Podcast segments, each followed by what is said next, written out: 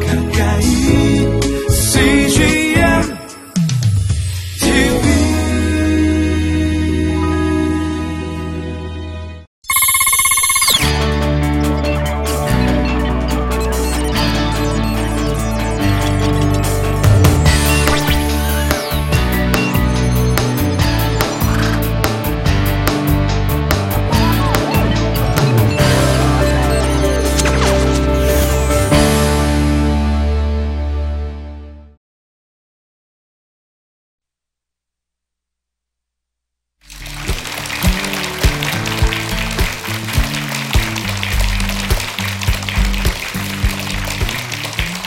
안녕하세요. 안녕하세요. 은혜로 사는 부부 저자 박은혜. 여선구입니다. 네, 반갑습니다.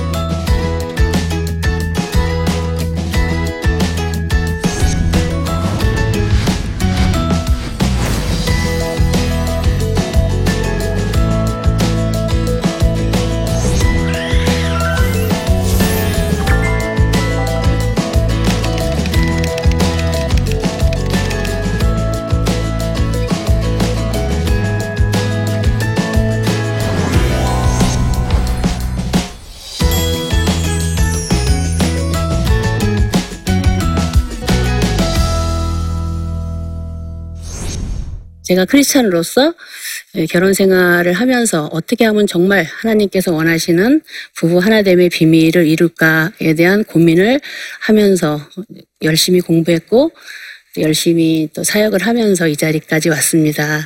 오늘 저의 짧은 간증을 통하여서 우리 성도님들과 나누고 싶은 마음이 있습니다. 네. 그 제가 이제 어린 시절은 보면 참 가난한 집의 그 육남매 중에서 셋째 딸로 태어났습니다. 그러니까 제가 좀 되게 이제 힘들었던 것은 일단은 집이 너무 가난한 것도 힘들었지만 음, 저희 친정 아버님께서는 믿지를 않으셨어요. 어머니는 믿으셨는데 그래서 좀 폭력이 좀 심하셨어요. 그러니까 저희 아버님은 이제 어떤 말씀보다는 먼저 이렇게 매를 드시는 그래서 참 육남매가 많이 맞았는데 그 중에서 가장 많이 맞은 사람이 저예요. 왜냐하면 제가 이제 고집이 좀 많이 셌어요. 그래서 가난도 힘들었고 아버지의 폭력도 너무 이제 힘들었는데 또 하나 저만의 이제 힘들었던 거는 이제 뭐 가난이나 아버지의 폭력은 우리 이제 육남매가 같이 겪었던 거라면 저 개인적인 것에 대한 아픔은 제 몸이 이제 너무 피부병이 심했 던 거예요. 그러니까는 제 얼굴 보시면 되게 피부가 깨끗하잖아요. 그죠? 근데 얼굴만 깨끗하고요. 얼굴을 제외한 모든 것이 너무나 이제 피부병이 정말 심했어요. 그래서 저는 이게 어, 이제 모태 신앙인인데 그 욥기서의 욥기를 상당히 이해하고 이게 어릴 때부터 지냈어요. 그 그분이 이제 축복을 다 뺏기고 마지막에 욕창이 났다 몸에 다리 가렵고 막 이런 것이 있었잖아요. 이제 그 말씀을 볼 때마다 그 공감이 되고 그분을 이해하는. 그래서 피부병이 얼마나 심했고 저를 고통스럽게 했냐면 이제 낮에는 의식이 있을 때는 그냥 가려워도 참아요.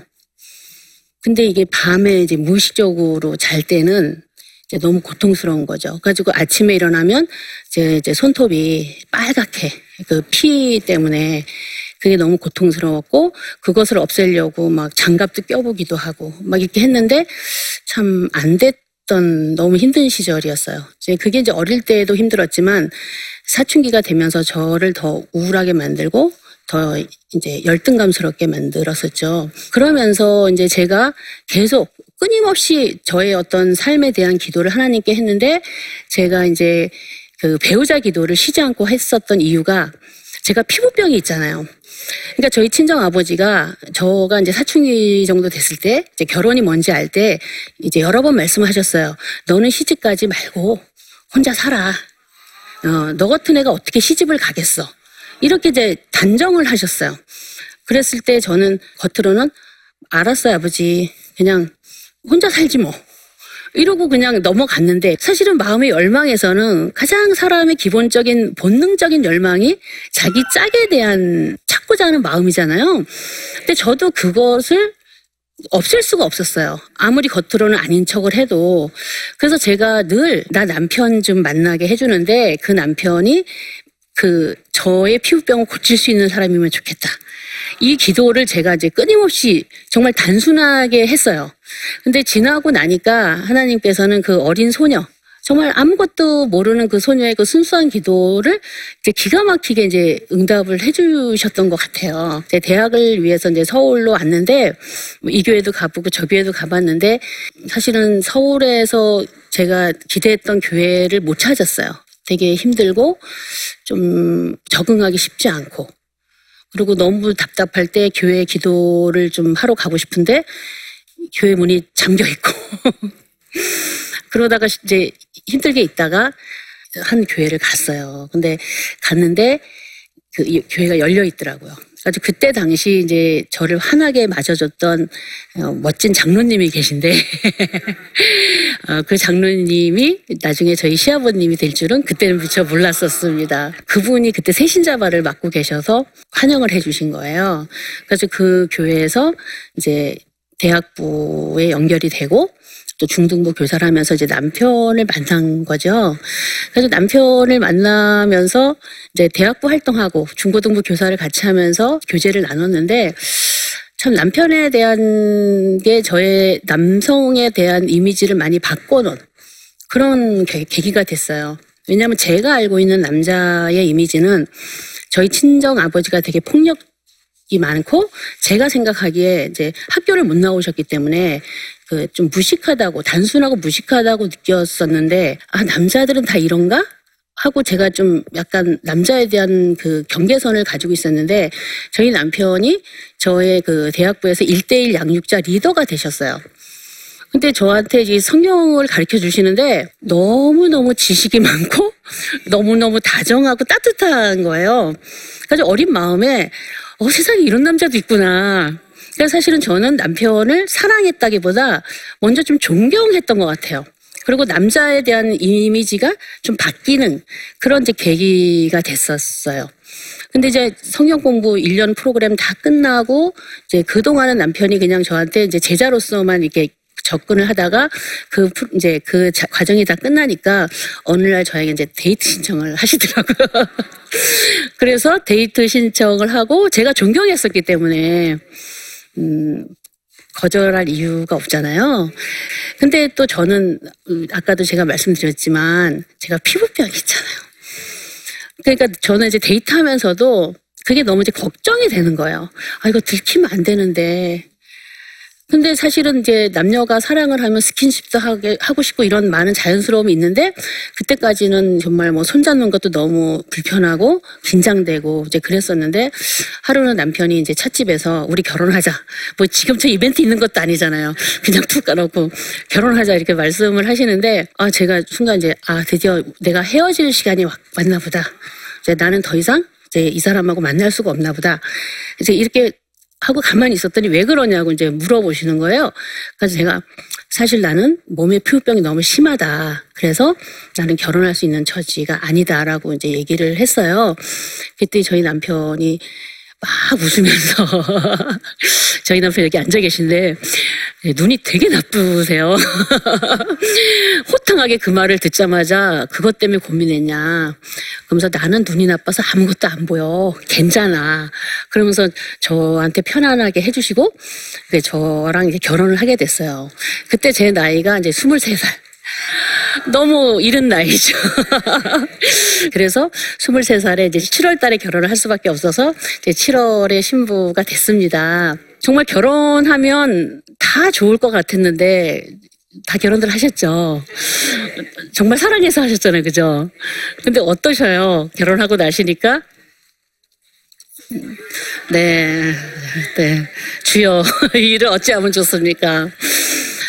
저가 결혼해서 정말 초자, 초창기에 결혼 3년 동안은 제 기억으로는, 제 기억으로는 거의 날마다 싸운 것 같아요. 너무 성격을 이해를 못하고 사는 패턴이 너무 달라서 가장 저를 힘들게 했던 게 뭐냐면 저는 좀 사람이 약간 계획적이고 먼저 일을 해야지 좀 편한 사람이에요. 그러니까 직장 생활하고 남편 학교 갔다 와서 집에 오면 이제 저녁 때가 되면 저는 옷 갈아입고 막바로 이제 주방으로 가, 부엌으로 가는데요. 저희 남편은 이제 누우세요. 네, 마루에 이제 소파에 누우셔가지고 안 일어나세요. 그러면 이제 저는 이제 기다립니다. 아, 10분 후에 일어나겠지? 그러면 같이 뭐래도 같이 제가 밥하는 동안 뭐 청소를 해준다던가 아니면 다른 거 가정일을 좀 해주면 좋겠는데 안 하는 거예요. 그러면 제가 30분, 1시간 지나다가 밥 하나 말고도 화를 내고 그러니까 집을 나가기도 하고 너무 속상한. 그래서 뭐 이런 사람이 다 있지? 어, 나랑 성역 공부하고 교회 생활할 땐 너무나 잘해주더니, 너무나 멋지더니, 이렇게 게으른 사람하고 내가 결혼했단 말이야? 그거를 이해를 못 했었어요. 그 저가 이제 공부하기 전까지 남편이 그런 패턴의 사람이라는 거, 그런 성향이라는 것을 이해하지 못하고 저 사람은 게으른 사람이야 라고 제가 판단하면서 엄청 많이 남편을 좀 괴롭혔던 것 같아요. 그 부분이 너무 달라서. 저는 그때 신혼 때 그랬는데 우리 남편 선생님께서는 그때 당시 어떤 기억이 나세요? 기억이 안 납니다.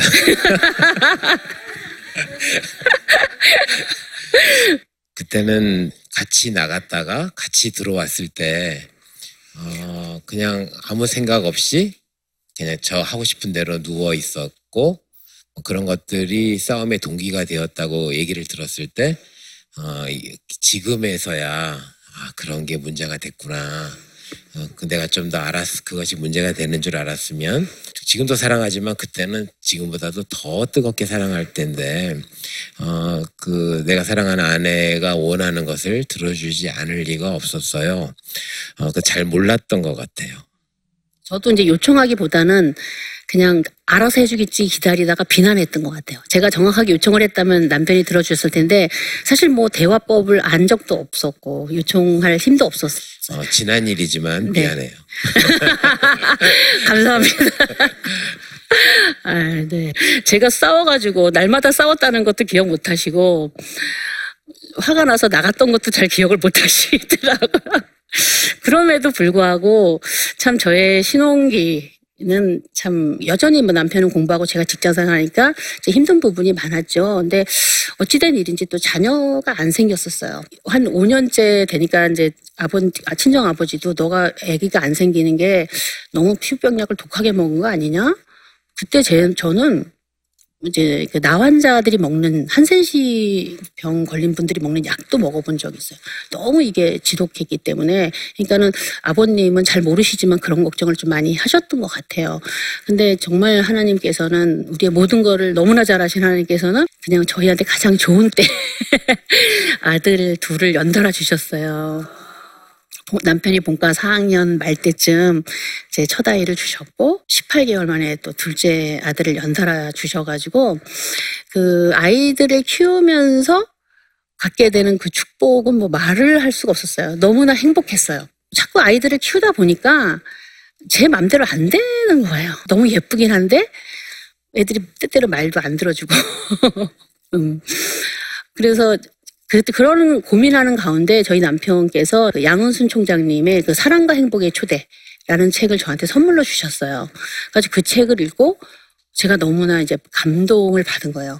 아, 정말 내가 정말 내 마음처럼 안 되는 것은 이게 전문가의 도움을 받아야겠구나. 이런 방법이 있구나. 그래서 제가 그 책을 읽고 너무나 도전을 받아서 저희 작은 애 4살 때, 예, 1994년도 때 아이를 업고 그 지금 제가 섬기고 있는 홈 상담 센터를 제 발로 찾아갔어요. 그래서 그때부터 이제 가정 사역과 상담에 대한 공부를 한 것 같아요. 그래서 그때 참 얼마나 행복했냐면 배운 거를 가정에서 적용하고 실천하고 그럴 때 남편이 그랬어요. 야 요새 같으면 정말 천국이 따로 없겠다. 이제 많은 그런 이제 농담도 하고 우리가 참 마음껏 즐겼는데 저한테는 또 소망이 계속 저는 약간 비저널이고 항상 이렇게 계획을 세우면서 가는 사람인데 남편과 함께 또 아이들과 함께 유학을 가고 싶은 마음이 너무나 많았어요. 계속 저금을 하면서 오랜 준비 끝에 이제 2002년도에 이제 유학을 미국으로 갔습니다.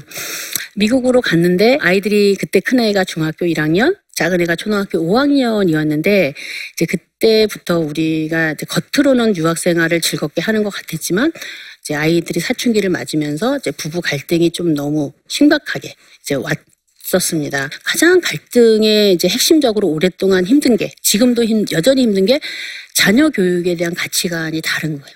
음. 그래서 그때 당시에 정말 큰아들하고 아빠와의 갈등이 너무나 힘들었고 그 중간에서 저도 뭐 어떻게 해야 될지도 모르고 아이는 자꾸 격길로 가는 것 같고 그래서 그때 참 많은 무릎을 하나님한테 꿇을 수밖에 없었고 남편은 4년 유학하고 한국으로 돌아오시고 저는 이제 2년 동안 기러기 생활을 했어요. 기러기 생활, 자녀 아들들만 둘 있는 그 기러기 생활이 지금 돌아보면 앞으로도 이런 고난은 없었으면 좋겠다. 할 정도의 고난이 많았어요. 어, 그래서 저는 그렇게 생각했어요. 아, 하나님께서 내가 남편한테 순종하지 않으니까 남편은 계속 같이 가자 그랬었거든요. 나를 그냥 벌 주나 보다.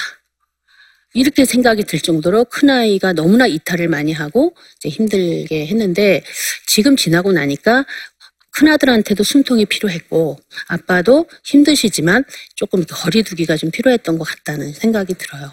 그래서 큰아들 대학하고 이제 둘째 아이 데리고 이제 다시 이제 한국 6년 만에 이제 왔죠. 저희 부부가 음, 많은 이제 일들을 겪으면서 성경 말씀에 그 정말 하나님은 시작과 끝이잖아요. 그거에 대한 게 저는 이 가정 상담과 그 심리학, 가정사역 공부하면서 너무나 많이 지금 깨닫고 있어요. 그 중에 하나가 결혼이 이제 처음에 이제 아담과 이브가 만난 성경 말씀 있죠. 어디신지 아세요? 창세기 2장 24절 말씀. 이러므로 남자가 부모를 떠나 그의 아내와 합하여 둘이 한 몸을 이룰지로다. 우리 우리가 너무나 잘 알고 있잖아요. 근데 이것을 예수님께서 부모를 떠나래요. 근데 우리 생각해 보세요. 아담과 하와한테는 부모가 있었어요, 없었어요? 현실적인 부모 없으셨어요, 그죠? 근데 왜 부모를 떠나라고 하셨을까요, 하나님께서? 고민 좀 해보세요. 저도 고민 많이 했거든요. 근데 제가 가족 치료라는 공부를 하면서 깨달은 게 있어요.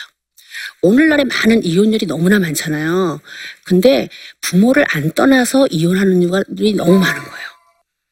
둘이는 어차피 갈등하면서 갈 수밖에 없는데 양가 부모님이 껴서 좋아지는 게 아니라 이혼으로 가는 확률이 너무 많아요. 그러니까 하나님은 처음과 끝이라 우리의 모든 걸 다 아시기 때문에 애시당초 이 말씀을 하신 것 같은 제가 깨달음이 있었어요. 그 다음에 예수님께서 그거를 마가복음과 마태복음에서 말씀하셨는데 이러한즉 이제 둘이 아니요 한 몸이니 그러므로 하나님이 짝지으신 것을 사람이 나누지 못할지니라 하시더라. 이 말씀은 어떻게 받아들이세요? 사실 오늘날의 이혼은요 신혼기 이혼보다 중년기 이혼이 더 많아요. 결혼 20년 이후 어, 애들만 대학 가면 나는 이 사람이랑 도저히 못 살겠어. 그래서 교회 안에서도 이 예수님의 말씀 하나님이 짝지어진 것을 사람이 나누지 못할지니라가 올무가 돼서 이혼은 차마 못하지만 형식만 부부인 분들이 너무 많아요. 저는 이게 너무 안타까워요 사실은. 근데 아무리 서구 사회가 쿨하고 또 젊은 사람들이 편하게 이혼을 한다고 해도 이혼을 편하게 하는 분은 아무도 없더라는 것이에요. 너무나 고통스럽다는 것이에요. 그러니까 예수님께서 우리의 연약함을 너무나 잘 아시니까 야 너네 짝 하나님이 짝 지어 주신 거야. 그러니까 싸우지 말고 이혼하지 말고 좀 잘 살았으면 좋겠어 하는 예수님의 사랑의 메시지로 저한테 다가오더라고요. 여러분 어떻게 느껴지세요? 이 말씀 들으니까 혹시 내가 이 인간하고 언제 헤어질지 고민하는 분은 다시 주님 안에서 요거 이 말씀 가지고 좀 약간 씨름을 하시면 좋겠어요. 이게 멍해가 아니라 아 정말 하나님께서 나를 향한 그 사랑이셨구나 이 말씀이 그거에 대한 도전을 받으시면 저는 너무 좋겠어요. 그 다음에 또 에베소서에서 말씀은 똑같이 사도 바울이 창세기를 인용하세요. 이러므로 사람이 부모를 떠나 그의 아내 합하여 그들이 한 육체가 될지니라. 그러면서 이 비밀이 크대요. 비밀하면 어떤 느낌이 드세요? 소중한 느낌이 안 드세요? 뭐 비밀도 두 종류가 있죠. 좀 안 좋은 비밀과 좋은 비밀이 있는데 여기서는 분명히 진주를 캐는 보화를 캐는 비밀인 것 같아요. 둘이 정말 한 육체가 된다는 게 한, 하나가 주님 안에서 하나가 된다는 게 얼마나 큰 비밀인지 너네가 한번 찾아보라는 거죠. 사도 바울께서 그렇게 우리한테 도전을 주시는 것 같아요. 그러면서 더 어마어마한 말씀을 그 다음에 하시죠. 뭐라 그러셔요? 그리스도와 교회에 대해서 말하신대요. 부부관계를 비밀을 말씀하시고 연달아 나는 그리스도와 교회에 대하여 말한다. 저는 이거에 대한 도전도 지금 계속 묵상하고 있어요. 아, 하나님께서 이렇게 말씀하시는 의미가 뭘까? 정말 우리는 예수님 따라 살 수 없는데, 또 교회를 떠나서 살 수 없는데, 그거를 부부한테 적용하는 이 비밀. 그거를 찾으려고 정말 저는 노력을 해요. 그래서 부탁하고 싶은 거는 혹시 지금 뭐 정말 결혼 생활도 잘 하시고 자녀와의 갈등도 이제 없으시겠지만 저는 만약에 이게 뭔가 불편하고 뭔가 회복되고 싶은데 잘 안 되실 때 저는 전문가의 도움을 꼭 받으라고 하고 싶어요. 저는 배우면서 남편을 너무나 많이 이해했고요. 또 배우면서 누구보다 이해된 사람이 저 자신이에요. 그러니까 자신을 알면 정말 인생이 새롭게 보이잖아요. 예. 그 자신을 알아야 남도 이해가 되는 거잖아요. 많은 경우 나와 다르다고 자꾸 나처럼 만들려고 그래요. 고쳐지나요? 안 돼요. 노력 엄청 해보셨을 거야. 그거는 그냥 투자를 잘못하시는 거야. 그러니까 그- 이제는 그런 잘못된 투자하지 마시고 전문가의 도움 받으면서 우리 너무나 요새 좋은 교육들이 많잖아요. 가지고 어떤 뭐 대화법이라던가 서로에 대한 이해라던가 성격은 어떻게 다른가 또 가정의 기본은 뭔가에 대한 이런 배움들을 뭐 책을 통해서나 세미나를 통해서 많이 배우시면서 또 나한테 맞는 내가 성장할 수 있는 것으로 좀 성장을 하시면서 내가 성장된 만큼 배우자나 자녀들을 포용할 수 있다고 보거든요. 그래서 뿌리가 건강하면 비바람은 누구에게나 치잖아요. 폭풍은 누가에게나 오잖아요. 근데 어려움을 당했을 때 뿌리가 견고하면 이거는 내면이 건강하시면 이 세상에 또 나한테 오는 어려움들도 잘 극복할 수 있겠다.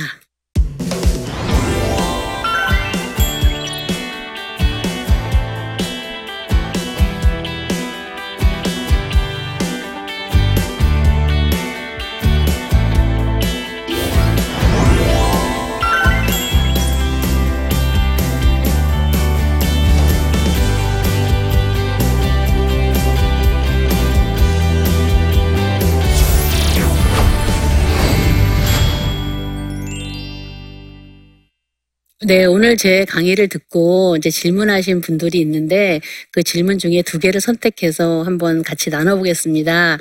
어, 첫 번째 질문이 달라도 너무 다른 저희 부부는 출가를 앞둔 아이들 때문에 살고 있다고 할 정도입니다. 너무 다르지만 저희 부부가 함께 노후를 재미있게 보낼 수 있는 방법이 있을까요? 정말 이런 분들 많다고 아까 제가 강의 때 얘기했잖아요. 어, 노년이 저는 풍성해야 된다고 보고요. 방법은 정말 마- 많습니다. 근데 방법을 너무 거창하게 생각하시면 안 될 것 같아요. 작은 것을 서로 해줄 수 있는. 제가 지금 이 질문을 받으면서 생각나는 커플이 있는데요. 그 커플 중에 중년기 이후에요. 그분들도 결혼 30년 되시고 자녀들이 다 출가한 이후에 이혼의 위기로 온 부부인데 남편의 소망이 뭐냐면 아침에 일어났을 때 아내가 나한테 굿모닝 인사를 하는 게 내 소원이다. 너무 간단하지 않아요? 또 아내가 원하는 건 뭐냐면 산책할 때 남편 혼자 막 가지 말고 내 손 좀 잡아줬으면 좋겠다. 응, 이건 돈도 안 드는 거예요. 우리는 많은 문제들이 돈 때문에 있다고 하는데 사실 그 마음에서 정말 원하는 것은 따뜻한 말 한마디. 상대에 대한 관심, 호기심. 다 늙어가지고 왜 그래? 뭐 주책이야. 이런 말이 아니라 정말 그 마음에 나이는 아무리 먹어도 이 소년적인 거, 소녀적인 감성은 살아있잖아요. 그게 나도 있고 배우자도 있다는 걸 인식하고 항상 호기심을 가져주면 너무 좋을 것 같아요. 그 다음에 두 번째. 어, 저희 남편은 아이들의 교육에 있어서 엄한 편이었기에 아이들과 아빠의 사이가 가깝지 않습니다. 아이들이 크니까 더 심해지네요. 중간에서 저만 힘든데 엄마로서 이 문제를 어떻게 해결해야 할까요? 이 고민도 많이 하시죠. 저희 부부의 오랜 결혼 생활에 가장 갈등이 자녀 교육의 가치관이 달라서거든요. 이 제가 질문한 것 같았고. 근데 아빠와 아이의 사이가 가깝지 않은 것에 엄마가 중간에서 해줄 거는 별로 없어요. 저는 삼각관계라는 말이 있어요. 이제 삼각관계에 누가 끼면 안 되거든요. 부부 사이에도 누가 끼면 안 되고 자녀와 아빠 사이에 자꾸 엄마가 뭔가 좋은 일을 해주려고 껴들면 문제가 더 커져요. 그러니까 지금 사춘기가 지나가고 있는 것 같아요. 이럴 때는 자녀도 스스로 힘을 키울 거고 또 아버지도 자녀를 어떻게 좀 더 지혜롭게 할까 아버지도 고민해요. 저희 남편이 저한테 했던 말 중에 당신 자식만이 아니라 걔가 내 아들이야. 염려하지 마. 내가 어떻게 안 해. 이런 말을 제가 들은 기억이 지금 나거든요. 그거는 우리 엄마들이 너무 염려해서 앞질러 가는데 그- 오히려 그게 더 안 좋은 거다. 약간 뒤로 빠지시고 정말 하셔야 되는 건 정말 우리가 기도 많이 하시잖아요. 음, 남편을 위한 기도 많이 해주시고 또 자녀를 위한 기도 많이 해주시고 어, 그러면서 그들의 아픔이 있잖아요. 그 아픔도 주님께 아뢰드릴 수 있다면 그리고 옆에서 약간 편안하게 지켜봐 주실 수 있다면 참 좋겠다는 생각을 합니다. 네. 간증은, 삶의 스토리는 다 각자가 다르잖아요. 그렇지만 기본적인 것은 꼭 배우면서 했으면 참 좋겠다. 내 맘대로가 아니라 내가 아는 지식으로만이 아니라 전문가들이 어떻게 써놨는지. 그러면 많은 이론들 중에서 나한테는 어떤 게 편하게 적용되는지 그거를 배우시면서 또 이렇게 혼자서 안 될 때 정말 상담도 받고 이렇게 하시면서 이제 사셨으면 좋겠다는 요지에서 제가 오늘 말씀을 드린 것 같습니다. 이제 잘 경청해 주셔서 감사합니다.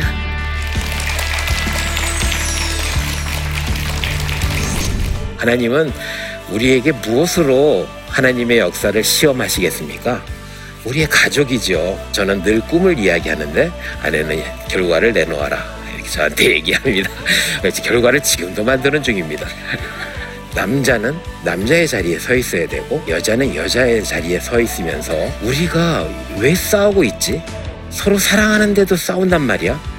도대체 누가 이런 싸움을 좋아하지? 부부 관계가 서로 투쟁과 다툼의 관계로 변질되어 가는 것은 우리가 의식을 하지 못해서 그렇지 세상을 혼미하게 하는 세상의 신이라는 것입니다.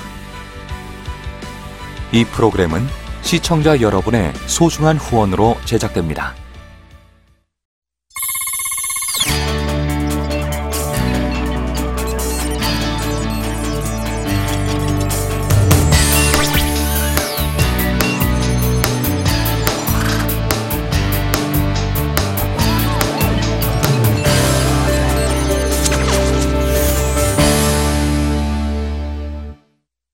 여기 있죠? 외로운데?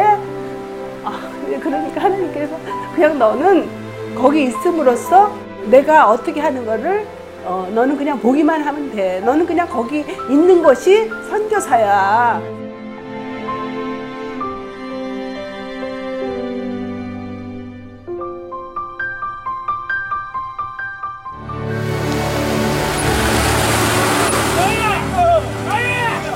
육개월을 그냥 손꼽아 기다리면서 이 산골까지 올까 했는데 드림 컴츄르다. 네, 정말 좋았어요.